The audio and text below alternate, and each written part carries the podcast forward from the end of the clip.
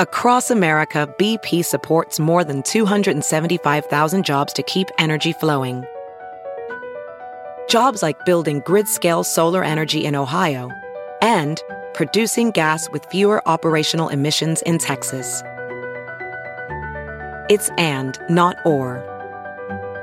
See what doing both means for energy nationwide at bp.com/investing in America.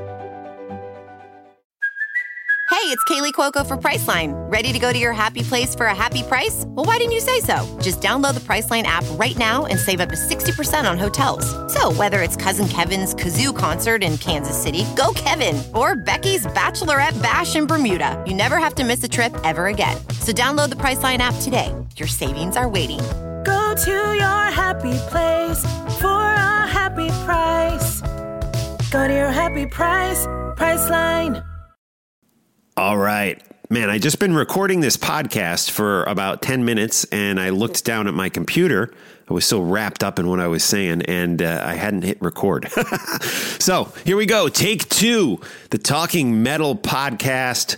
Guys, it is a diverse show. As always, I'm all about diversity when it comes to music. When it comes to everything, man, I'm about diversity. And this show will represent that. We got Matt from A Perfect Circle and The Beta Machine. We got Eric from Warrant.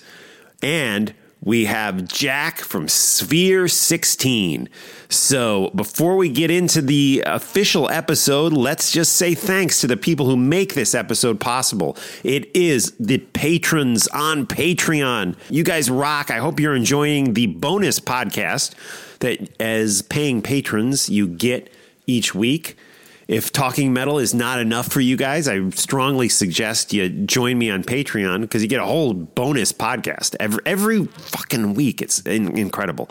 So Victor Ruiz co-hosts that with me. I know a lot of you guys used to love it when he was on Talking Metal. I'd like to get him back on Talking Metal.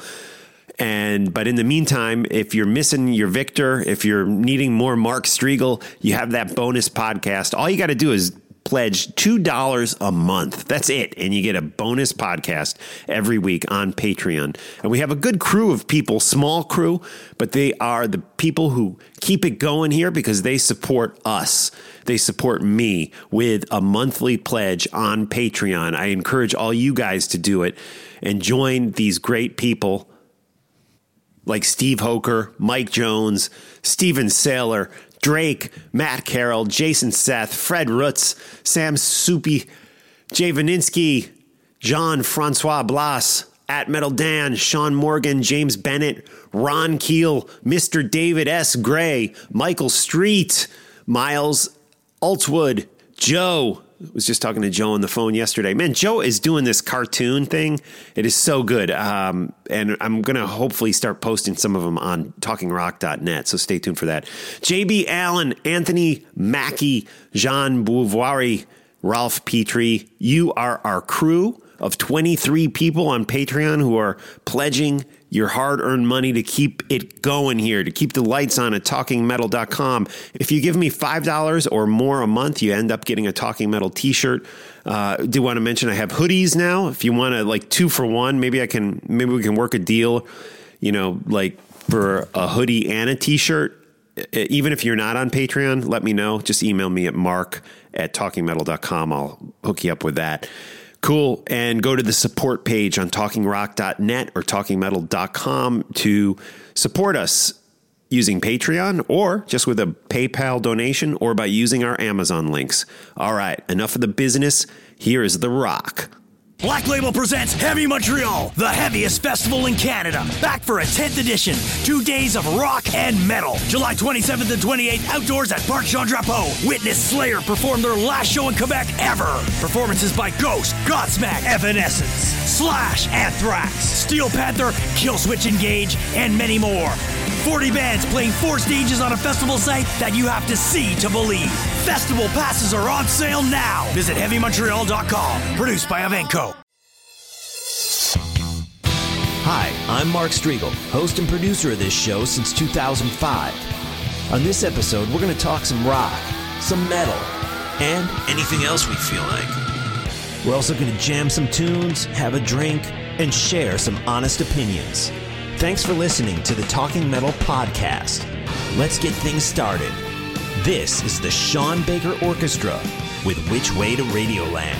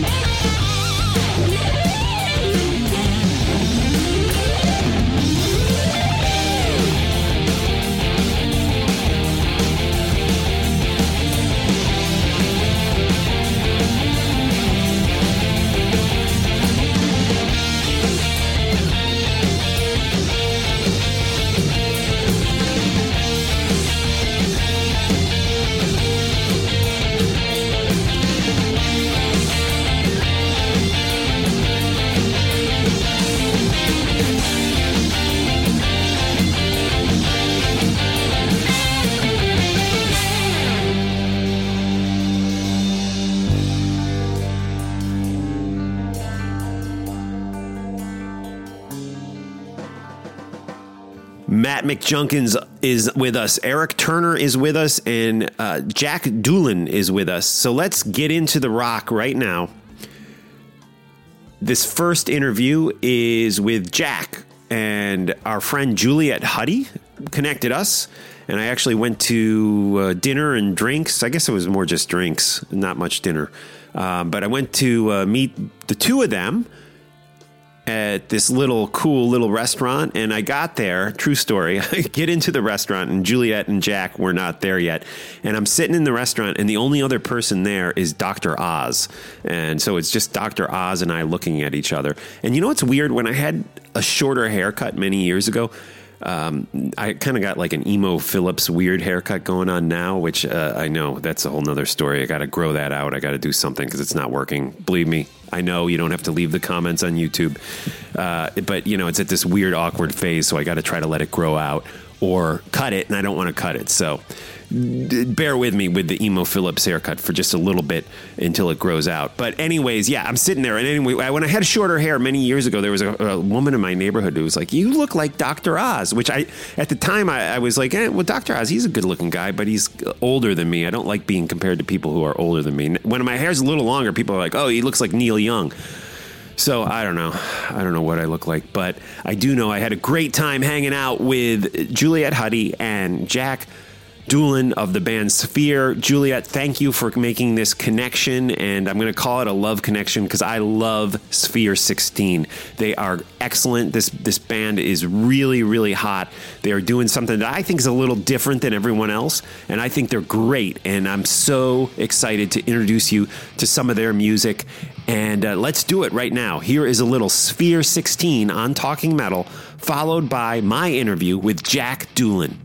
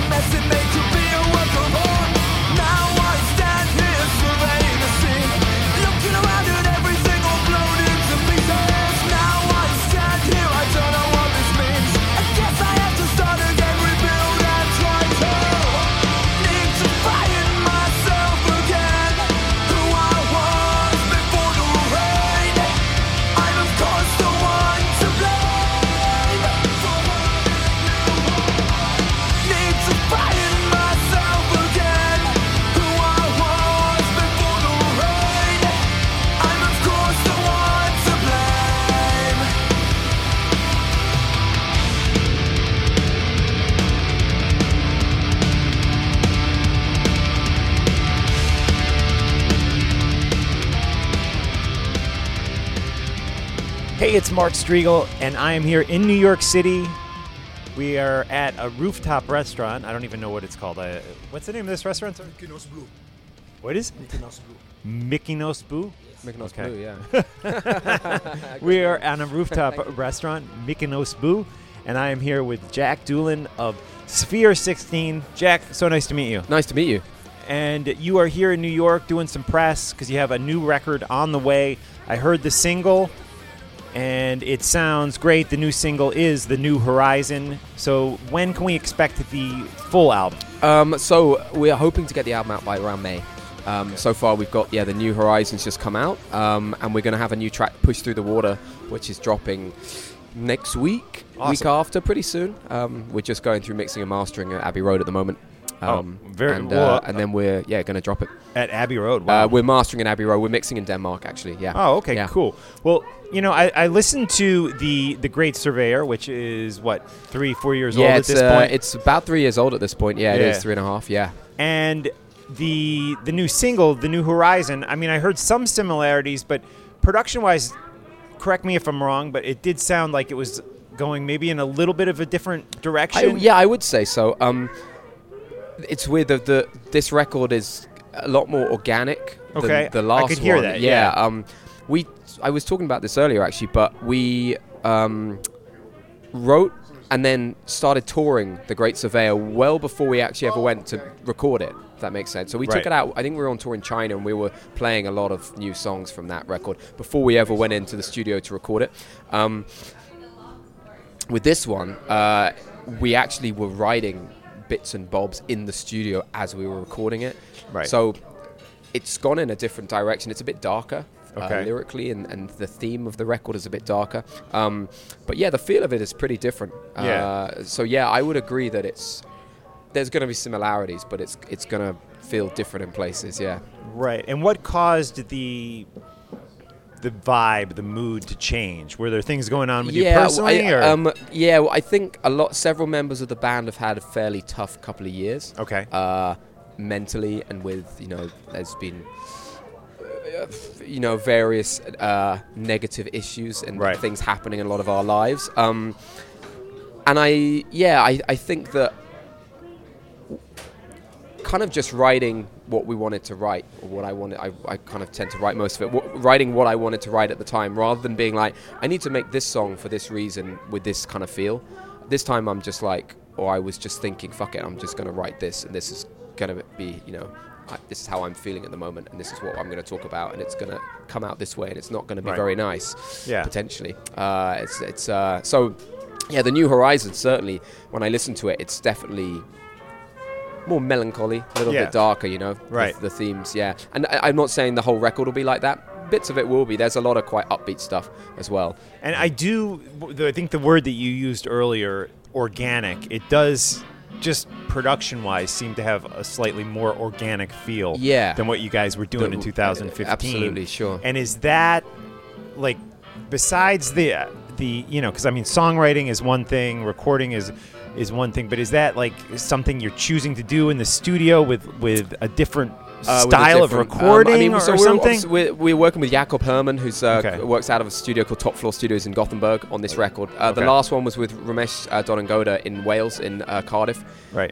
He's actually just done the new Bring Me Horizon record. But he was great to work with, and Jacob's been fantastic. I really like natural. Right. Sound-wise, production-wise. So we, all the drums have got to be natural. There's no samples or triggers or anything like that. Right, okay. Sound-wise, we took, I don't know if you're a guitarist or musicians out there, but we dialed the gain right back. Mm. We tuned to drop A, so we've got an E, B, G, D, A, and then a low A string. Oh, so okay, wow. E down to an A. So it's like a 64-gauge string. It's it's pretty heavy. Right. And so to get a load of clarity, we just took the gain way back, way back, and pushed every kind of, pushed the mids up and all this sort of stuff. And I don't know, it just made it more real. Yeah. They always told me when I was a kid, like playing guitar, like, mid on 0, gain on 10, super scoop Metallica kind of thing. Right. It was like the older you get, the less gain you'll use. Right. And I feel like we're kind of heading down that direction, but it makes it heavier. Yeah. So it's, I feel it's much more of a natural sound. Which is interesting, because if you were a kid, you'd think, oh, I want to make it heavy, I'm going to turn the gain all the way up. Turn the gain all the way up, exactly. And this time we found that just having a really bright guitar tone. I mean, actually, The New Horizon's funny. If you listen to it, the guitar's not like anything you've ever heard before. Right. And we were talking, I was talking about it with Jacob Hansen when we were mixing it. It's really interesting, the sound of it. Super heavy, but not metal heavy, actually. Yeah, it's kind of a, it's a metal record, I guess, or a heavy rock record. I like heavy rock. I'm trying to go in heavy rock okay. kind of direction. So yeah, it's a totally unique sound that's has come about, I guess. Yeah, well, it sounds great. I love the first single, The New Horizon. We're going to hear it in just a bit. But, I was introduced to you and your music by our friend Juliet, and I didn't really know, who's actually hanging here with us, and Dr. Oz, who I think just left. But do you know Dr. Oz? I don't know. He's a big star in the States here. Right. But anyways, I lost my train of thought. But I was going to say... yeah, I didn't really know a lot about your group until a few days ago when I started checking you guys out, and I'm loving what I'm hearing. But for me and for our listeners, can you give us a bit of the band history, like, a 3-4 minute version? Yeah, no, absolutely. So the band has been going, we've been touring since 2009, so a little while, coming up to 10 years this year, I guess. It's the music industry is a long-term game now. Yeah, it's not a year up, year down thing anymore. We've toured a lot in India. Toured there 5 times. Toured in China. That's interesting. Did a couple of America tours, Canada, Scandinavia, Europe. So we've actually toured more outside of the UK than we have within it, because we kind of found that it was we didn't get accepted there as quickly as perhaps I might have liked as a young, impatient teenager. Right. Okay. So I was like, I'm just going to go and tour everywhere else instead, which is kind of, again, it's been really weird, because it's created a very weird, organic, interesting fan base. Yeah. And were you headlining these tours? Sometimes we headlined. Sometimes we did a lot of touring with a band called Amaranth from Sweden. Okay. So actually, that's the show that Juliet interviewed me at. Here in New York. We did a 5-week run with those guys. It's like. The bigger we get, the more support tours we're looking for, which is kind of weird. So everything's kind of happened backwards for us, which is weird. And we use a lot of the international tours to help us grow in the UK, rather than getting big in your home country first and then going outside to the rest of the world. Right. Okay. I just thought I just want to go and see the world, and they'll have us. They want us to play, so so let's go and do that. And have you now? Gotten a fan base in the UK, or is it still? No, we do. It's difficult. It's a really difficult market, actually. Right. What's the scene like there? The scene is it's great in that it's the UK, but London is still kind of the primary place. And London is London. So every touring act of any genre, any size, any description is going to come through London. So why go and see my band when Elton John or Metallica or Lady Gaga or whoever it is in town the same night? Because they will be. Yeah. There will be a huge arena show, stadium show happening that night, because there is every night in London. Right. The Brexit thing is probably not going to help too much, because I think a lot of international bands are going to start skipping. Oh, really? Okay. Well, I think London will still be a stop, but I'm noticing a lot of European tours are missing London completely, or they're just coming into London, doing one show and leaving, rather than hitting a lot of the UK. Right. It's a difficult place, actually, but it's it's still the UK. It's still the home of rock and metal music, so it's always going to be solid in that respect, I guess you could say. Cool. And with the album, I saw you have some cool stuff going on, like fans of the band can actually get the picks, the strings, the lyric sheets that you use that's in the recording of the record. How would they go about doing that? Well, it's a funny story, actually. So a fan of us from America got in touch and said that they'd like to buy a drum skin signed by us all. Right. And I was like, okay. that's interesting, sure. So we took a drum skin from the recording and we signed it and sent it over and all that sort of stuff. And then I realized that actually some of the stuff from the sessions might be of interest to people. So use strings, use sure. picks, you know, lyric sheets with all, you know, all the scribble right. that from the session on it, you know, all that sort of stuff. So they're all up on our website, which is cypher16.net, and you can click on the merchandise tab and it'll take you to an online shop where you can buy all that sort of stuff. Awesome. If you want to have a piece of the next record. Right. No, it's very cool. Yeah. Very cool yeah. for fans. And as far as your guitars go, you're still doing the ESP thing? Yeah, I'm still heavily into ESP. So they've endorsed me for, I don't know, a number of years. Right. They're great. I really like them. So I play a couple of Horizons, the old Horizons. I think they're NT2s, they're called, which are, yeah, really great. Yeah. And I like having a couple of the same guitars so that... Like if you asked me to play one of them and then you switched it with another, I wouldn't be able to tell you which one I was playing. Oh wow! Which is really cool because the worst thing is if you have to change guitar quickly on stage and suddenly then you're having to rethink how you play. Right, it has a different feel to it. Has a different feel to it. You know, unexpected. Then it's it's a thing. Still EMG pickups. They're really cool. That's Tommy at EMG, I think. It's really nice. And Black Star amps. Okay. We've been with them since the early days, which love those guys. Right. They're really supportive, and yeah, love their amps. Awesome, cool. And who were some of your guitar heroes growing up? Guitar heroes, James Hetfield. Influences. Yeah. James Hetfield. Keith Richards. Right. Cool. Guitar players. I really like the Sylvian from Soilwork. I like his guitar style, and I like Rob Caggiano from Volbeat or Anthrax. Right, I like his guitar style a lot. He's a native New Yorker. Mm-hmm. I'm not a solo-y shred sort of guy. Right. I appreciate it, but our stuff is kind of. I'm all about serving the song. Yeah. I think serving the song is utmost importance. So I try and put a ban on guitar solos in the studio, period. But actually, a couple sneaked onto this record, which is funny. There was a point where we were talking about how to get from a middle section to a chorus in a song, right? And the transition just didn't work. The two sections are amazing, but the transition just wouldn't work. And a guitar solo was suggested, shot down immediately by me, and then they were like, no, just think about this, and it's amazing, and it's just totally perfect. But you got to be able to sing the solo, right? Melodic. Million notes. Yeah. What's the point? Yeah, it's just showing off how good at the guitar you are, but it's not. It's taken away from the song, I feel. Right. And before I forget, can you run down the other players in the band? Ish. They change. They come and they go. Will is the main guy. Will. That's not his name. William. It's just his name. Okay. He's the lead guitar player. We use a couple of different drummers and a couple of different bass players depending on how we're feeling and what's going on. We actually just did a show with Rich Hinks from Annihilator, though. I saw that on your Facebook page. And he was. I'm hoping that could be the start of a beautiful relationship, really? Actually, because he was amazing and just like the most ridiculous bass player ever. Right. So he was really cool. Carl obviously has been with us for years. So we love Carl, and he's really. I mean, if you've ever seen any of the videos or ever seen us live, you'll probably come away from the show thinking about Carl because he's a bit of a maniac. Right.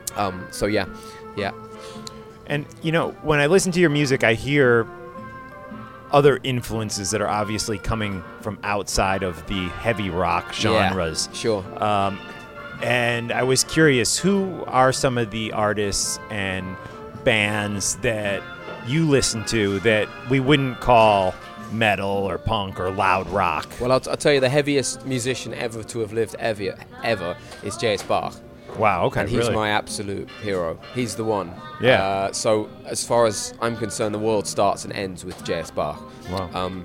So I guess that's the major one for me. Yeah. So I studied the church organ when I was younger. Right. And I'm getting back into that and studying some of the Bach stuff. Wow. Which is it's mind blowing because it's so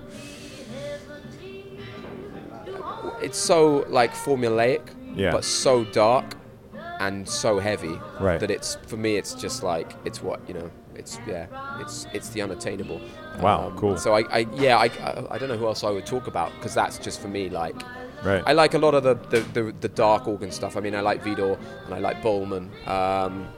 some classical composers. I listen to a lot of classical music, actually.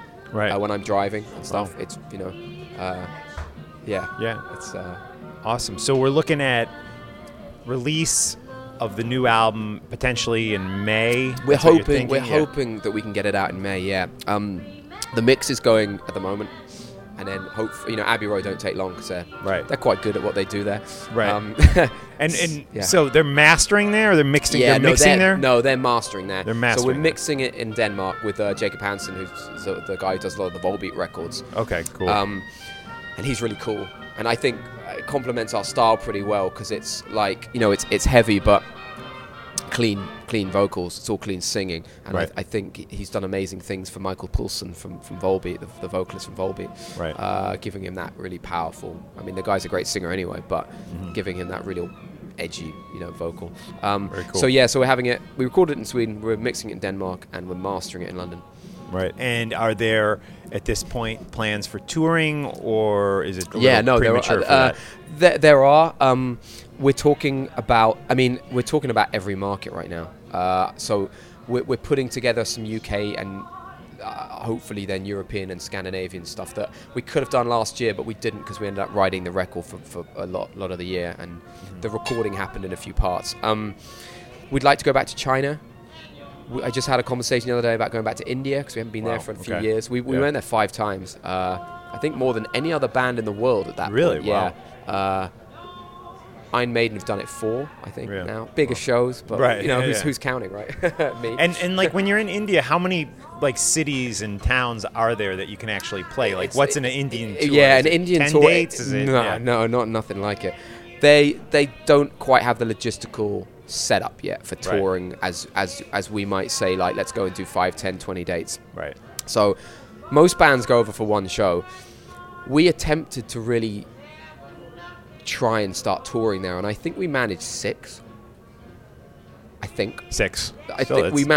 Which was stressful. Right.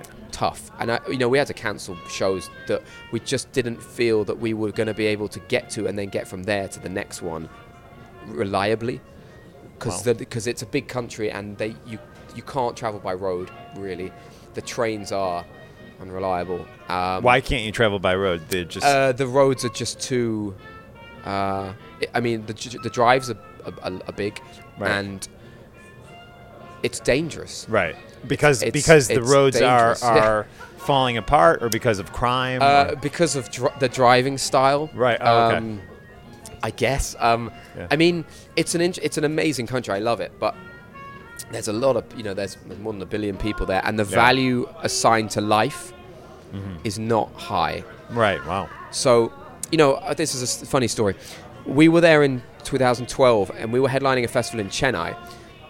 We're driving down the road with our tour guide person. Yeah. And he's like, we saw an ambulance or something. He goes, "Do you know what we just did the other day?"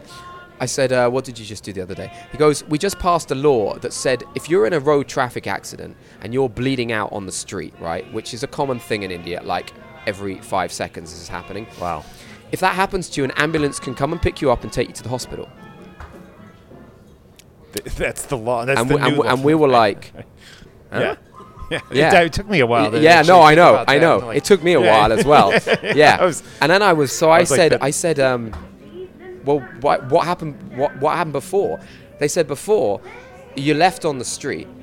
If a good Samaritan, or God forbid, the guy who did it, but you know, if a good Samaritan comes and grabs you and puts you in his car, takes you to the hospital, they'll arrest him for causing the accident, despite the fact that he's the guy picking the guy up." And so this was a thing, and we saw a guy bleeding out on the street a couple of days later, actually, and we were told to walk on by, really, because otherwise mobs, you know, people, you know, groups can form, and you can get, you know, suddenly you're the guy who did it, and then you're fucking dead, right? It's an amazing country with amazing potential, but they've got a few things to sort out. Yeah. So we haven't toured there since 2012. We've been waiting for the right offers. Cool. Basically. So, but hopefully, my point was hopefully we're going to get back there this year because I love the place, and the fans are like amazing. Yeah. Amazing. And I'd love to go back to China. China's really cool. Obviously the States. Yeah. The visa thing I was talking to Juliet earlier is tricky. Yeah. Getting performer visas for America is it's a bit of a process. There's a great festival up in Montreal we go to every summer where you guys would fit in great. Heavy Montreal. Yeah, I've heard about it. Yeah. It's really just something else. I mean, it's just enormous, and it's such a great like community and fan base. Yeah. Do you know, we had two of the best shows on the tour in Toronto and Montreal. Yeah. Really amazing. Like, just the reception and the vibe, and I went out and spoke a little French in Montreal, right. and they were just, they really appreciated that. Right. I had to dust off some school like language guitar or something. Like that. I can't remember what I said. I got about as far as ça va, but je parle un peu de français. But yeah, they were great, man. Canada was a really cool place. Right. It was my first time there. Awesome. Like, totally into that place. Yeah. Cool. Well, we're going to encourage all the Talking Metal listeners to check you out online. Where is the best place? Facebook, Twitter? That's a good question. I guess our Facebook page. So facebook.com/Cypher16. Cypher16.net is the website. If you YouTube us, Open the Dark Door is a good video to start off with. Okay. We filmed that at the Natural History Museum in London. Gives you an idea of what we're about. Right. So, yeah. Very cool. And right now we're going to check out the new song, The New Horizon by Cypher16. Jack, thanks so much for spending some time with us on Talking Metal. Thank you very much.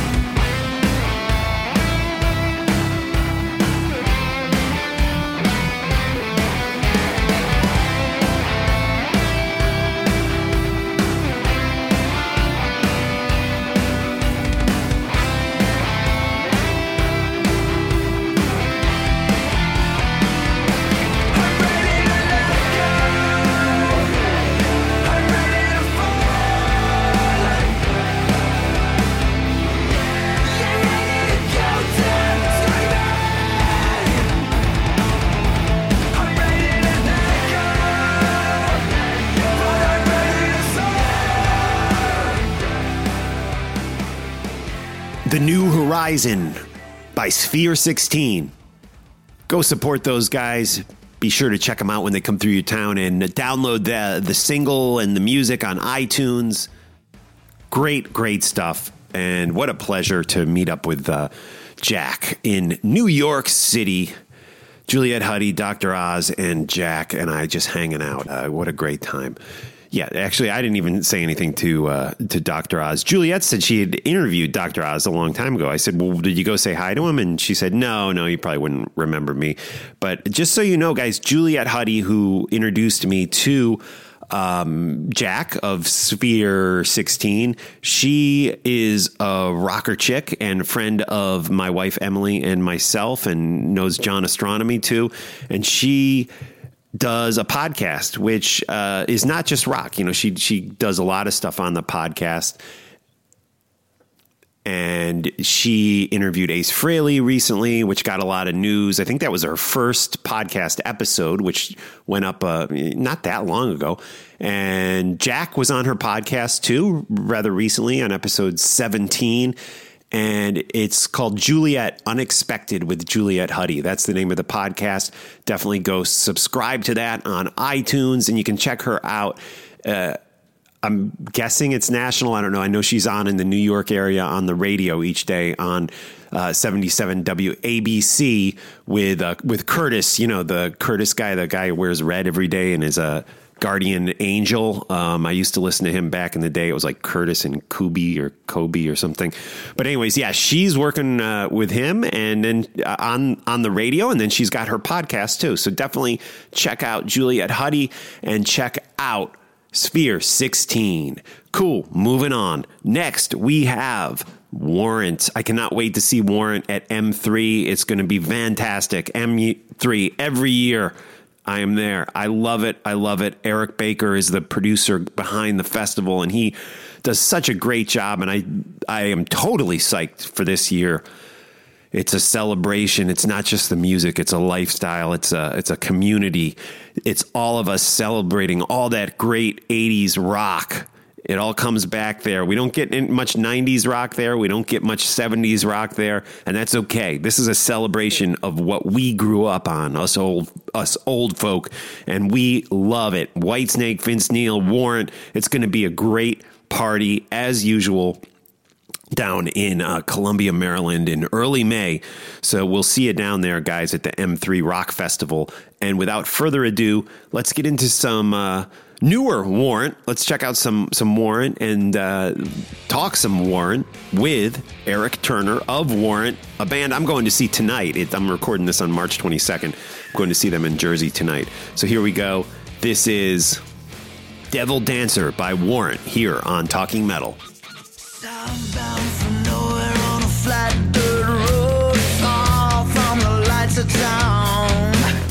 There's a dirty senorita on a shoddy brass pole, and she knows how to lay it down. You're just a toy for her amusement, and she'll toss you aside. You're such an addict and she knows you're using, but you love the ride. She's the devil dancer. She gets the smoking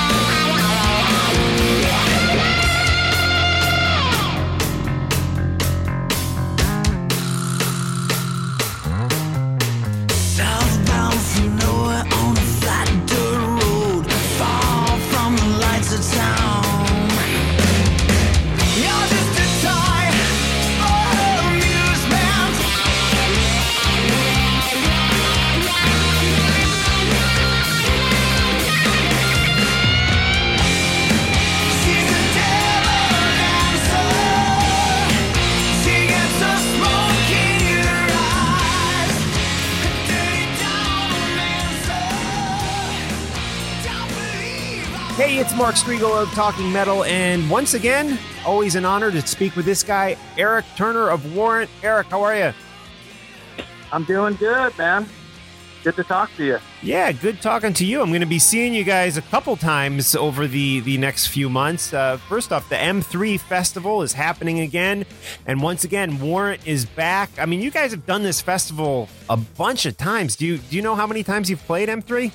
You know, we love the festival, and we love getting invited. We love the crowd, the vibe, the promoters, the venue, everything about it's great. I'm going to guess this is around our fifth time playing there. I don't know exactly. Right. I don't know exactly how many times we played there. Well, I know you were there. I saw you there in 2017, and then you did an acoustic set last year in 2018, and I'm guessing this year will be full-on electric again, right? You know, we play so many shows, I can't remember. But, yeah, we're celebrating, calling it the Dirty 30 Tour, right. 2019. Dirty Rotten Filthy Stinking Rich, our first CD, record, cassette, album, whatever you want to call it, came out 30 years ago. And so we're going out playing, well, right now we're playing like 9 songs. So there's only 10 songs on Dirty Rotten Filthy Stinking Rich. So I imagine by the time we get to M3, might be playing all 10 songs in order off the Dirty Rotten records. We're having a lot of fun doing that. And, of course, we still play songs off Cherry Pie, Dog Eat Dog. You know, we'll dip into some Louder, Harder, Faster. Cool. For those of you who don't know, we have a new CD out. It's the newest. It's the latest one out. It came out in 2017. Yeah, great CD. Louder, Harder, Faster. Yeah, thank you. And then we'll play some music. We might play some music off Rockaholic. It depends on how much time we got. Okay, cool. And then I'm probably this is weird. It like just popped up on my my social media feed. I don't know if it was booked just recently, but you guys are playing here in New Jersey like in 2 weeks or something. So I'm planning to come to that too. Yeah. It's been booked for a while now. Wish you would have heard about it sooner. Yeah, I'll be there for sure. But yeah, it's Starland Ballroom, and I don't have the date in front of me. I want to say March 22nd or something. 22nd? Yeah, that sounds March 22nd, right. 22nd, I believe. If you're in Jersey and you're listening, you're invited. Yeah. And if you're in Columbia, Maryland, or if you're in the great state of Maryland, come out and see us at M3. It's going to be a great event. So you have a big festival concert, or you can come see us in a large club. Right. Cool. Well, I will be at both of those shows, and I'm completely excited because obviously Dirty, Rotten, Filthy, Stinking Rich was a big record for me personally, and unbelievable that 30 years have gone by already. But January 2019 was the 30-year anniversary of this great record. Memories of making this record, going into the studio. I mean, so many great songs. Down Boys. What the first time you heard Down Boys? Did Janie bring it to you guys as a demo, or did you work it out in rehearsal? We worked it out in a rehearsal. Long story short, from 1984 to 1986, we had a guy named Mad Max on drums and Adam Shore on vocals. And those guys quit in 86. And then there was a band called Plain Jane, which Janie Lane and Steven Sweet were in. So we invited them to join Warrant, and they did, thank God. And Janie, the first song he brought in was Down Boys. It's the first song we ever played together, and it was not demoed. It was not on a tape. He just picked up the guitar and started showing us the riff. And by the time we got out of rehearsal that night, we had our first song, and we played our first show like a month later. And so the first show we did was a combination of, you know, some Plain Jane songs. Obviously Down Boys was a brand new song, and then some of our older Warrant songs that we've been playing for the last couple of years. And then eventually it evolved into where Janie was such an amazing, prolific songwriter, you know. Obviously by the time we made our first record, there was no stuff left over from the Adam and Max years. It was all new stuff. Right. Cool. How about some of the other songs, just to break it down? I mean, because there were so many great songs on that record. Big Talk. First memories of that song. I don't remember when we started playing those. I imagine all the songs, I'm trying to think, pretty much all the songs on that record we played live, except for, I don't think we ever played Sometimes She Cries. I think that was written after we got the record deal. But yeah, it's all very blurry. The decade of decadence, the 80s. Right.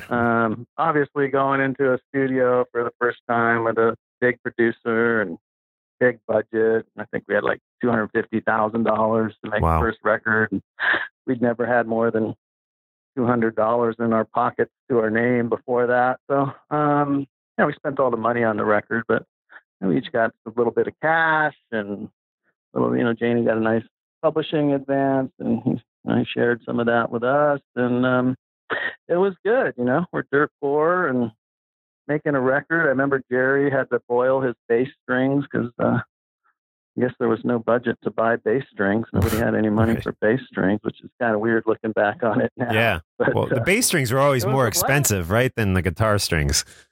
Yeah, right? Yeah. So, yeah, it was good times, man. We had a record deal and we're making a record and we're living in Hollywood. We had, you know, we were big fish in a small pond on the Sunset Strip, and life was good. And then we went out on the road. Before the record came out, we did a few weeks with the DeMauls. They were on Atlantic Records, and they had a record out. And then we went out and did a few weeks with Britney Fox. They were on the same label as us, and they were having some success with Girls' School. So and somewhere in there is Paul Stanley, too, right? The Paul Stanley...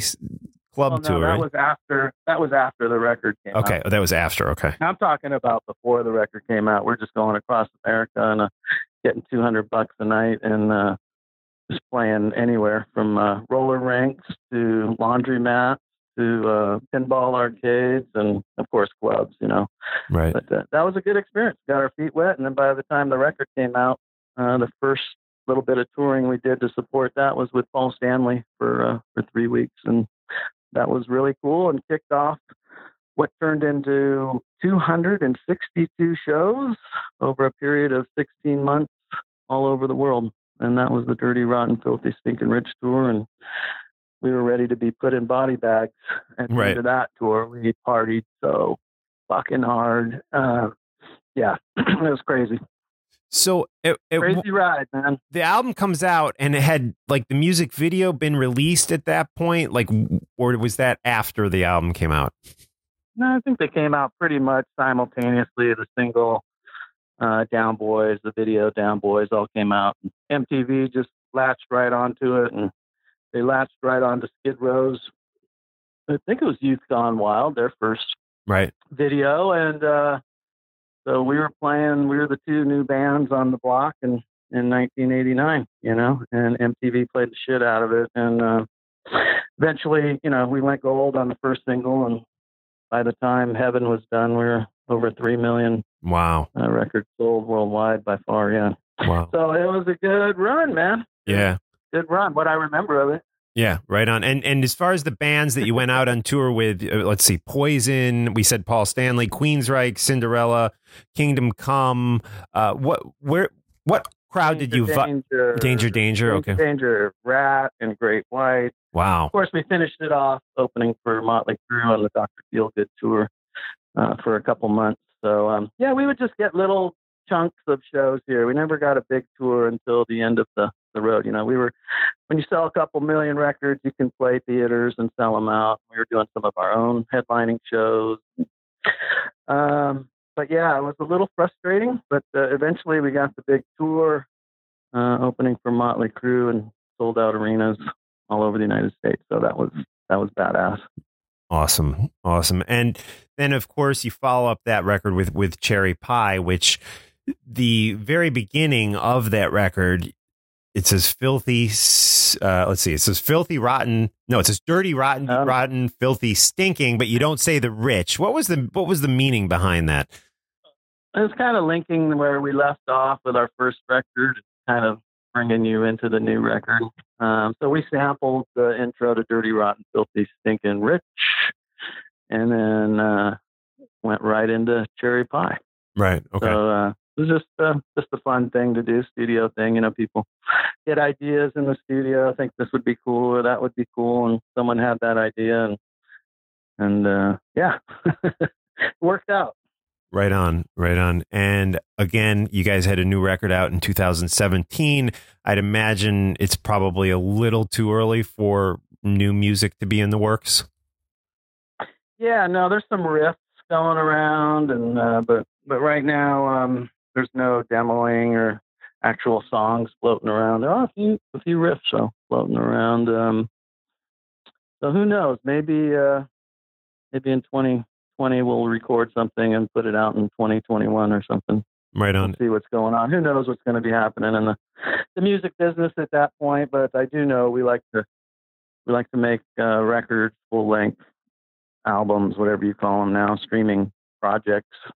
So more than likely, if we do anything, it would probably be something like that. But you never know. We might put out one song or an EP if somebody twists our arms. But knowing this band, we're just old school, and we're going to record 5 songs. We might as well record 12. Right on. Cool. And would you consider working with Jeff Pilson again, assuming that maybe you do a record down the road? Yeah, there's a lot of guys we would consider working with. Of course, Jeff as well. That was a great experience.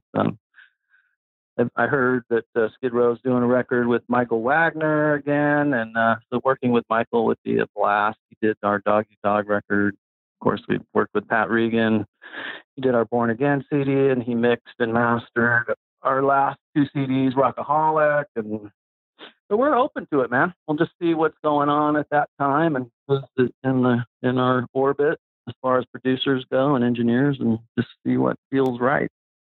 And I know you're always staying busy with Warrant, but do you have any other musical things going on outside of the Warrant world? Yeah, Jerry and I started a company in 2011, 2012 called Down Boys Music. And so we get to keep writing music and stay creative all year round,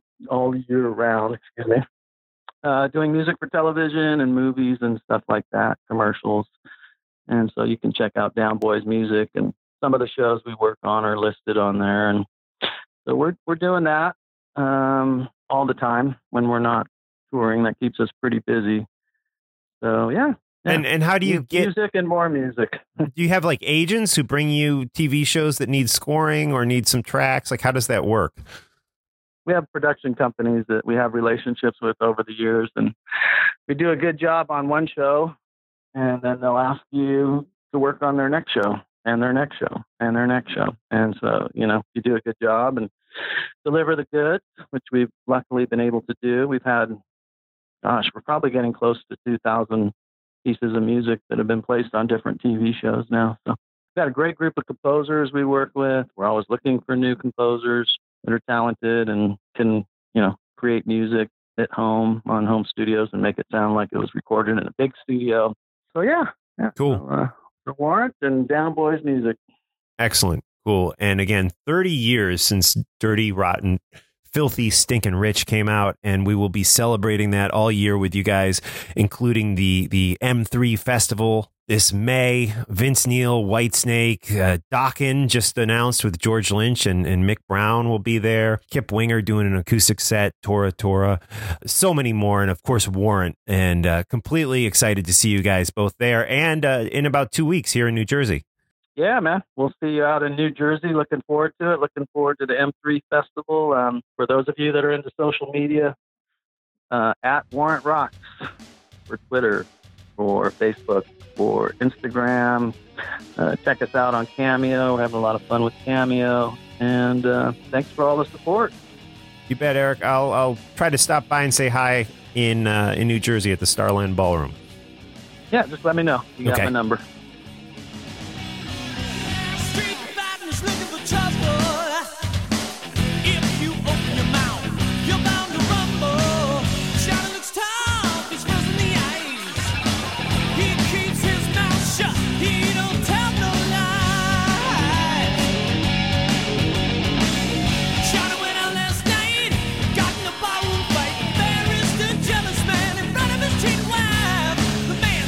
Turn out you want.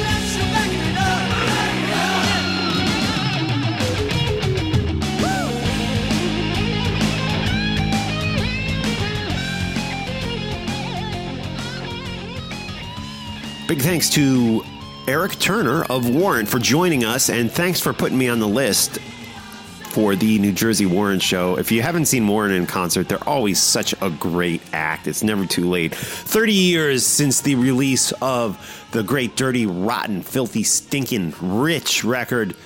And yeah, man, that song right there, coming off that album, Big Talk.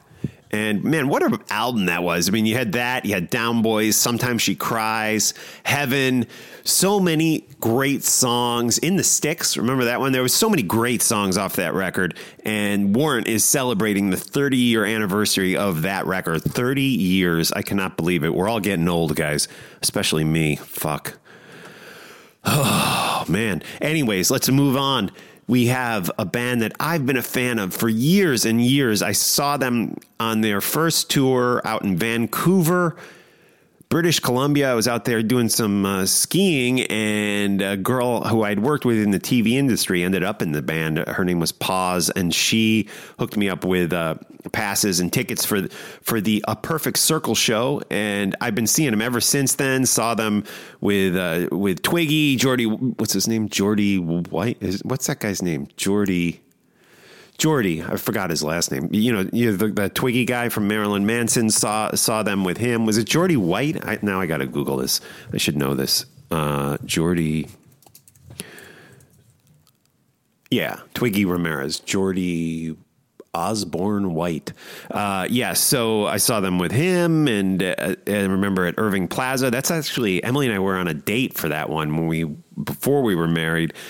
Saw them many times through the years, and wow, they're always great. Saw them recently out in Brooklyn at the Barclays Center, which was an awesome show, and it was interesting. It had a strict no cell phone policy at that show, which gave the whole show a different vibe because you were not allowed to even look at your cell phone. And for the first couple minutes, it was awkward. And then I just loved it because you could do nothing but just embrace the music. And hats off to Maynard for I think he was the guy behind the cell phone ban at A Perfect Circle concerts. And I think it's a good idea, actually. All right. So we're going to talk with Matt McJunkins from A Perfect Circle and The Beta Machine. The Beta Machine. Yeah, they are great. We're going to check out some of their music right now on Talking Metal. And yeah, what a diverse episode we've had. And like I said, I love diversity in music. I love all types of music. So this is The Beta Machine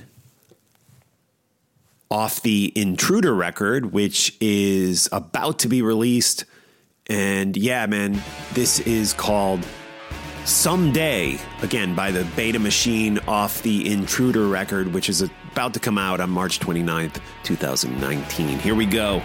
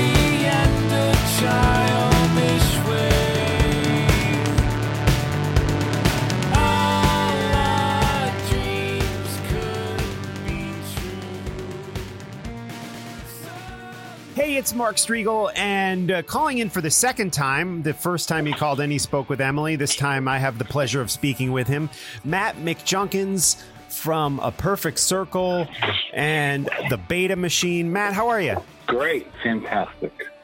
How are you? I'm good, man. I'm excited because The Beta Machine gave us a great EP, I guess about less than 2 years ago, I think, or maybe about 2 years ago.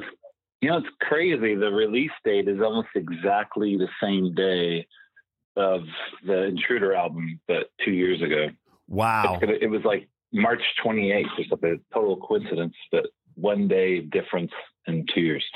Wow, cool. That's cool. Our release date from now on. So while our band exists, every time we put out a record, it has to come out at the end of March. March 29th. There you go.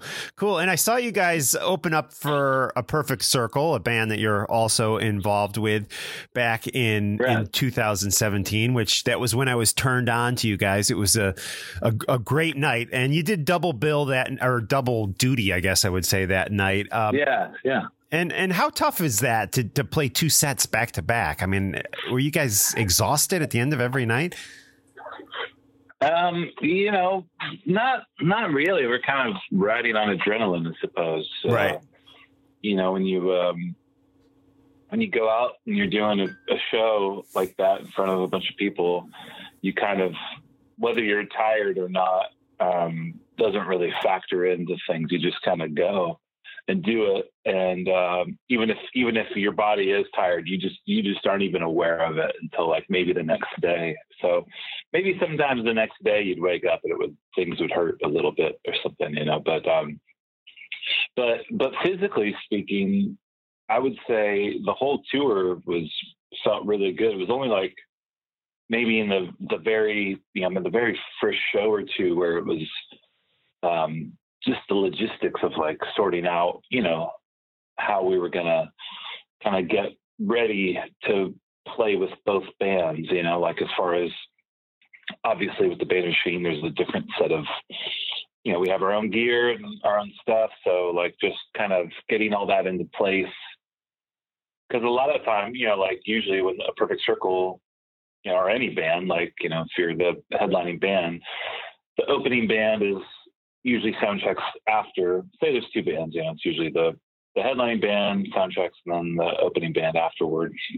And usually while the opening band or the headlining band is sound checking, the opening band will be like getting their stuff ready to like get on stage. And like, obviously we didn't have that luxury because we're there and we're busy. So we'd have to like, just kind of pre-load all of our stuff and like get there a little earlier, a lot earlier in some cases, and just like get everything ready. You know, just there's a lot of details to remember. That was really the only tricky part. It was a lot of, it was almost like a laundry list of things to sort of check off. But physically speaking, it was never an issue. Cool. And I know when you were on before, you went into the details of meeting Jeff, I guess through when you auditioned for Billy. But how did Claire come into the picture? Can you tell us what your history is with her and how you connected with her? Yeah. Claire, we met through Claire Acey. We met through Clean Around. So, when we were out, Jeff and I were out playing shows with Pussifer, you know, Korean Around joined the band and started touring and stuff. And a little down the road, maybe like a couple tours into it, Karina started opening. I think it was on the Conditions of My Parole tour, maybe. Okay. Korean Around started opening, as well as playing Pussifer. So me, her, and Jeff, you know, we were all doing double duty those nights.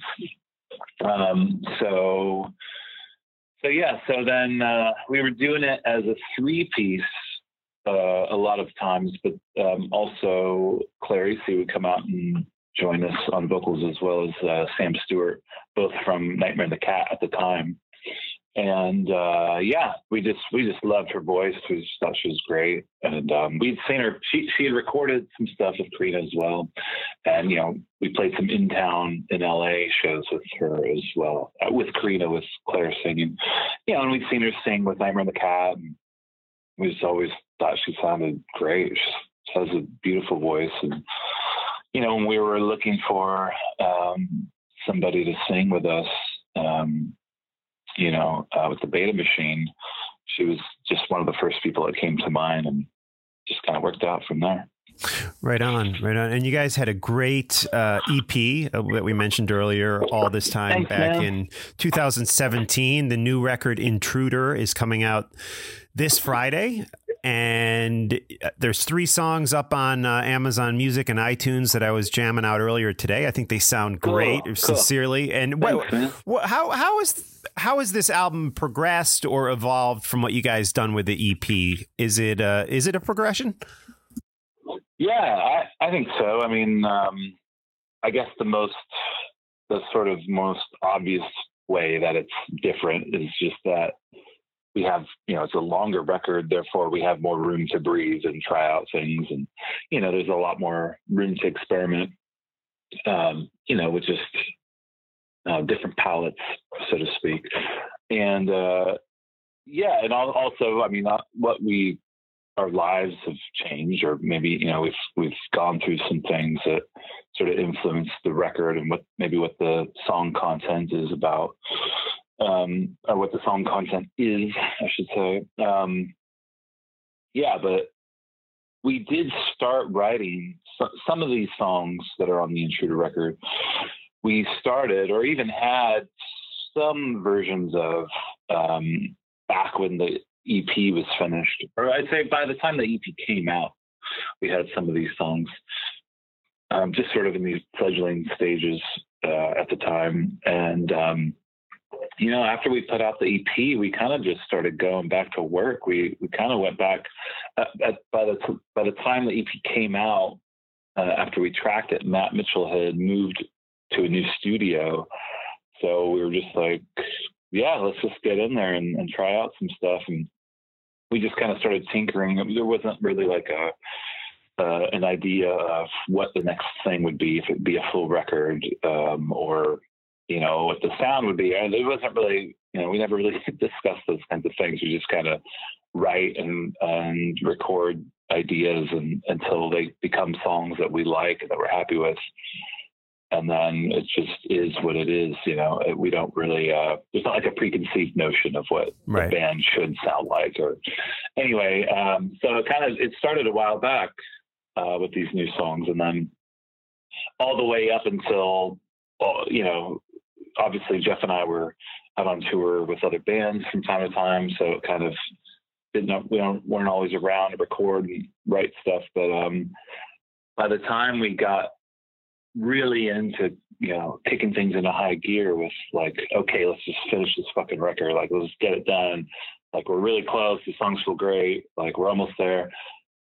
There were still changes, you know, up until the very end of like, oh, let's add this song, because, you know, it was like just a loose little idea. Like the song "Bleed for You" was just like super undeveloped, and we just like really at the last minute we're like, what if we tried this? And it just like kind of snapped and came together really quick. And it's just fun, you know. It's actually, you know, when you're writing a record, if you spend a lot of time on it, or I'd say if a lot of time passes while you're working on it, even if you're not necessarily working on it all the time, it's kind of hard to develop songs that you've already heard yourself, you know, for a while and had them kicking around. It's really hard to approach it with any sort of new vision or fresh ears in any way. Interesting. Everything just sounds, you know, it just starts to kind of sound old, and like, no matter what you try, it's you know, you're just kind of like, how about we try throwing it in the fucking trash and put out something new? It gets to that point. So, it's actually really fun and exciting to kind of have a balance of working on songs that maybe you've been developing for a little bit, but also they're just like throwing in new things at the last minute and just see what happens and kind of stirring shit up. And do you guys work together as a songwriting team, or is it more like you're doing it individually and then it kind of comes together in the studio? Like, how does the songwriting process start? Yeah, it's both of those things. So we kind of, we'll tinker away on our own individually with ideas. I tend to, I don't know if it's a comfort factor or what, but I tend to not want to show people song ideas until I feel like they're really developed, even as a demo. Maybe not necessarily like a full-on, finished song, but at least there's a proper mood. Like I can't just, we've done that before, but at least at this point, it's like I always like to put my best foot forward. And I like to try to really get things. I don't know. I think maybe I'm just not comfortable with showing somebody right. Something that's like not finished at all, or it sounds like shit, or in my eyes at least. So it just has to sound. I just have to be comfortable with like, okay, cool, this sounds good. I'm excited about it. Once I know that I'm excited about it, I'm happy with it, then I can show it to Jeff and then get his thoughts. And then then we'll just start ripping it apart or.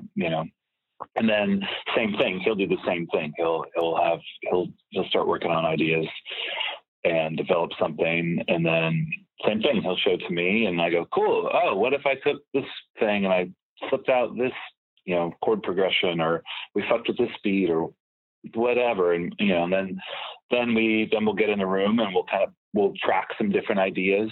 We'll just kind of start like layering different ideas, different grooves. We kind of just fuck around and tinker until the cows come home. And, and then we get whatever we feel is like a good version of that song or those songs. And then, with the EP and the record, then we would just show them to Matt.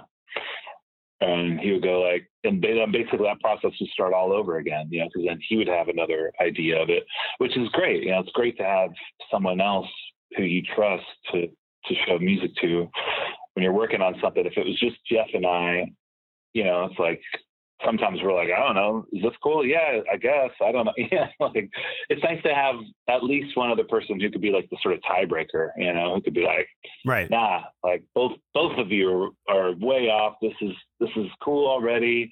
Like you don't need to change your fucking thing. Or it's right. Like he'll flip things on their head. So it's like throughout the process, we're always reinventing the songs. Like some of them actually stayed pretty true to the original versions, but a lot of times we would just flip things around a lot. And, we like to experiment. We like to swap out songs, swap out instruments, hey, something that might've been like a heavy guitar riff. Heavy guitar riff is now a synth. Right. Or, this part that Matt's been singing, Claire's going to sing it now and do it an octave up. And then we're going to fucking, the drums are now, a Fairlight drums and, whatever. We just, there's no rules and there's no, we go in and try to strip ourselves of any ego of well, this is my instrument. This is what I play. And I came up with this song. So it's I have the final say, fuck all that. We just we throw it all into the pot and we're just there to make the songs as good as we can. And once we all agree that they are as good as they can be, that's when they're done. Right on. And one thing I loved about the EP was some of those synth sounds and keyboard sounds on the end and again, such great, rich synthesizer and keyboard sounds. What keyboards are you using? I'm guessing it's a bunch of different stuff, but what are some of your favorite ones to use in the recording process? Man, I'm not telling that shit. No, I'm just kidding. Yeah, well, a lot of... How dare you ask such a question? A lot of that stuff, during the EP especially, Jeff and I were kind of still finding our way with instruments. At the time I was mostly just playing bass, and I had one guitar that actually I borrowed from Karina that I still have. I've tried to give it back to her. Swear to God, she just won't let me. But thank God for that, because I wrote a lot of songs on that thing. Right. And, you know, and like a little acoustic. And like that was it. That was all I had for like demoing out things. Same thing with synths. I think at the time, I mean, God, this is going back to like 2011 up until I guess 2015 or so. Right. And yeah, anyway, my point is I didn't have a lot of stuff. So a lot of that, most of that stuff was Matt Mitchell's stuff. There's definitely some Buchla on there. Some Korg MS-20, definitely some Jupiter, definitely some Juno. Definitely some Moog Voyager on there. Yeah, a lot of fun toys, and you know, and then by the time the record came around, you know, recording Intruder, you know, I had kind of picked up some new stuff. Matt had picked up a lot of new stuff, and we borrowed some stuff from some friends, and so yeah, it is a big mixture of stuff. I mean, but. Yeah, then it came into, you know, I've gotten a hold of some Electron stuff. So, like, even for, like, drum machines, like, the Digitact is fucking phenomenal. And, you know, Analog Keys by Electron, that one's super versatile. The DeepMind, Behringer. Okay. A lot of different stuff. The Yamaha CS Reface, those little guys. Have you seen those? No, I have not. They did this line of Reface synths that they put out there were really cool. They're just like little, like small versions of some classic synths. Like there's like a DX Reface. It's like a DX7, but just like in a tiny little like portable synth, right. Stuff like that. But yeah, a lot of stuff. I mean, the list goes on and on. But right, you know, we tried a lot of things. Ultimately, we kind of.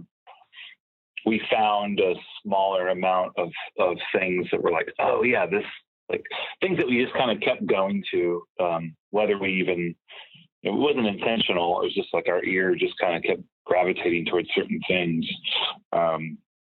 So yeah, I don't know. It's tough because me, Matt and Jeff all have a love for all those things equally. It's just as fun to, plug in a guitar, like, you know, plug in a fucking Les Paul and Noah Marshall half stack with like a fuzz pedal and just let it rip or something. It's just as fun to do that as it is to like plug in a synth and, you know, just sit there and like tweak on the oscillators and fuck with the filter. You know, it's like, it's just as gratifying and the end result can be equally as interesting, you know, and of course blending the two, then it's kind of a lot of what we end up doing with our band, you know, and same thing with drum sounds, you know, it's like, yeah, getting big, bombastic, you know, compressed, overdriven, big room sounds, and also like super small, tiny room sounds. And then sometimes just using like a little razor thin fucking, you know, electronic kit, you know, and it's like, I don't know, they're all equally as important, I think, to the sound of our band. Absolutely. But, yeah. Cool. And what's the plan? Is the plan to go out and tour once the album is released, or we have other commitments with A Perfect Circle? What's your plans for 2019? The plan is absolutely for the Beta Machine to go out and tour. And we're working on dates as we speak. And yeah, as soon as we have things to announce, we'll announce them and bug the shit out of everybody and let them know what we're doing. But yeah, right now, our next show is we're playing April 6th here in Los Angeles for anyone who's around at Sayers Club with cool. Lux Obscura. Cabaret shows. It's like our CD release. When's the last time anyone had a CD release party? Right. What the fuck is that? Cassette 8-track release. Yeah, there you go. Yeah. Our album release show / party, April 6th at Sayers Club. Cool. With Lux Obscura. And again, the album is Intruder by The Beta Machine. It is out this coming Friday. And just to touch upon a little bit of your past, 30 Seconds to Mars, what was your involvement with Jared in that band? I played with them in 2011 for, it was like January through March, did a couple tours with them playing bass. Right on. And Eagles of Death Metal, do you hear from those guys at all anymore? Are you still in touch with Jesse and the guys? Yeah. Oh yeah. Yeah. We're all still homies. They're, I think they're getting ready to go back out and do some stuff this year. They're kicking ass as per always. Awesome. Cool. Hey, and Matt, where did you grow up? Palm Springs, California. Okay, cool. Cool. Yeah, out in the desert. Right on. Yeah. Desert rat, as they say. So yeah, in LA now. So it's wasn't too drastic of a change, but right. How far is that from LA? A couple hours? Yeah, it's like at the most, it's like 90 minutes usually without traffic. Right. Cool. Yeah, man. Well, cool. It's a beautiful place.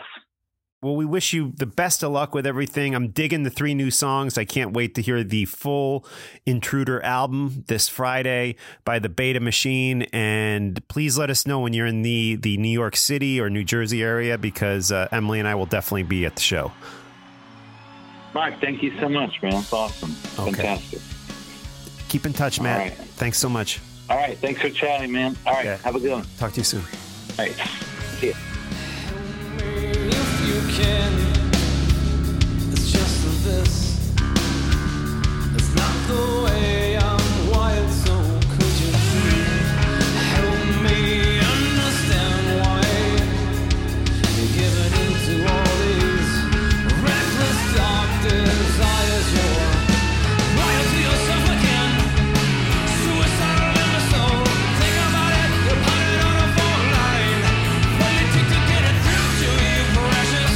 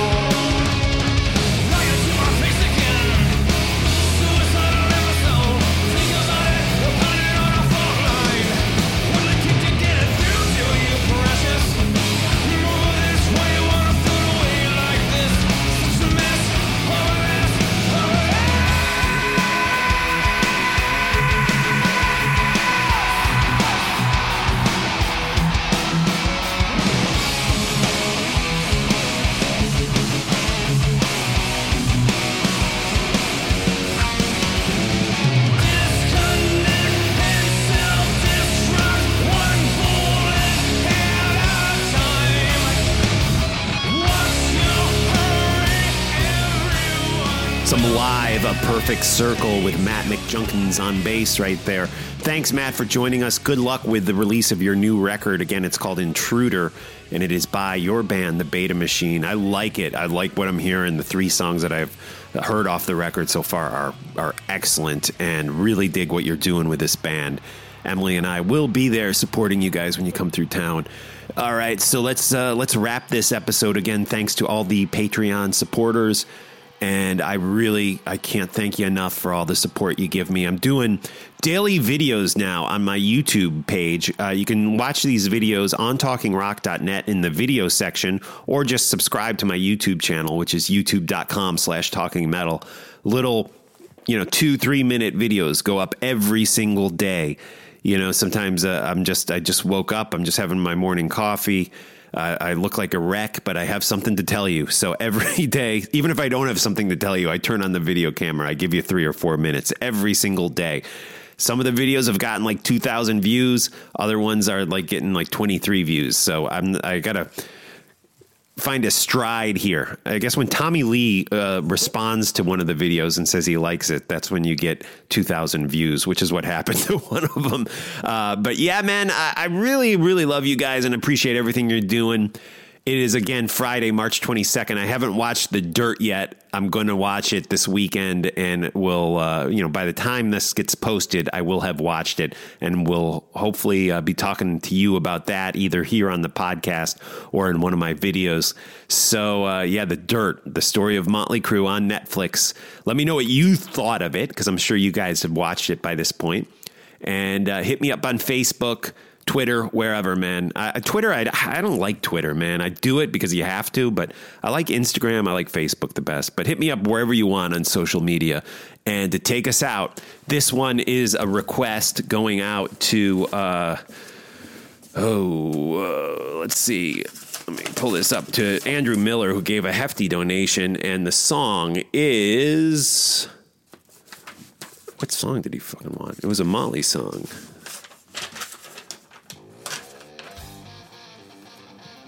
All right, I don't have it in front of me, but Andrew, I think you requested Wild Side by Motley Crue, so here we go. Take us out, little Motley.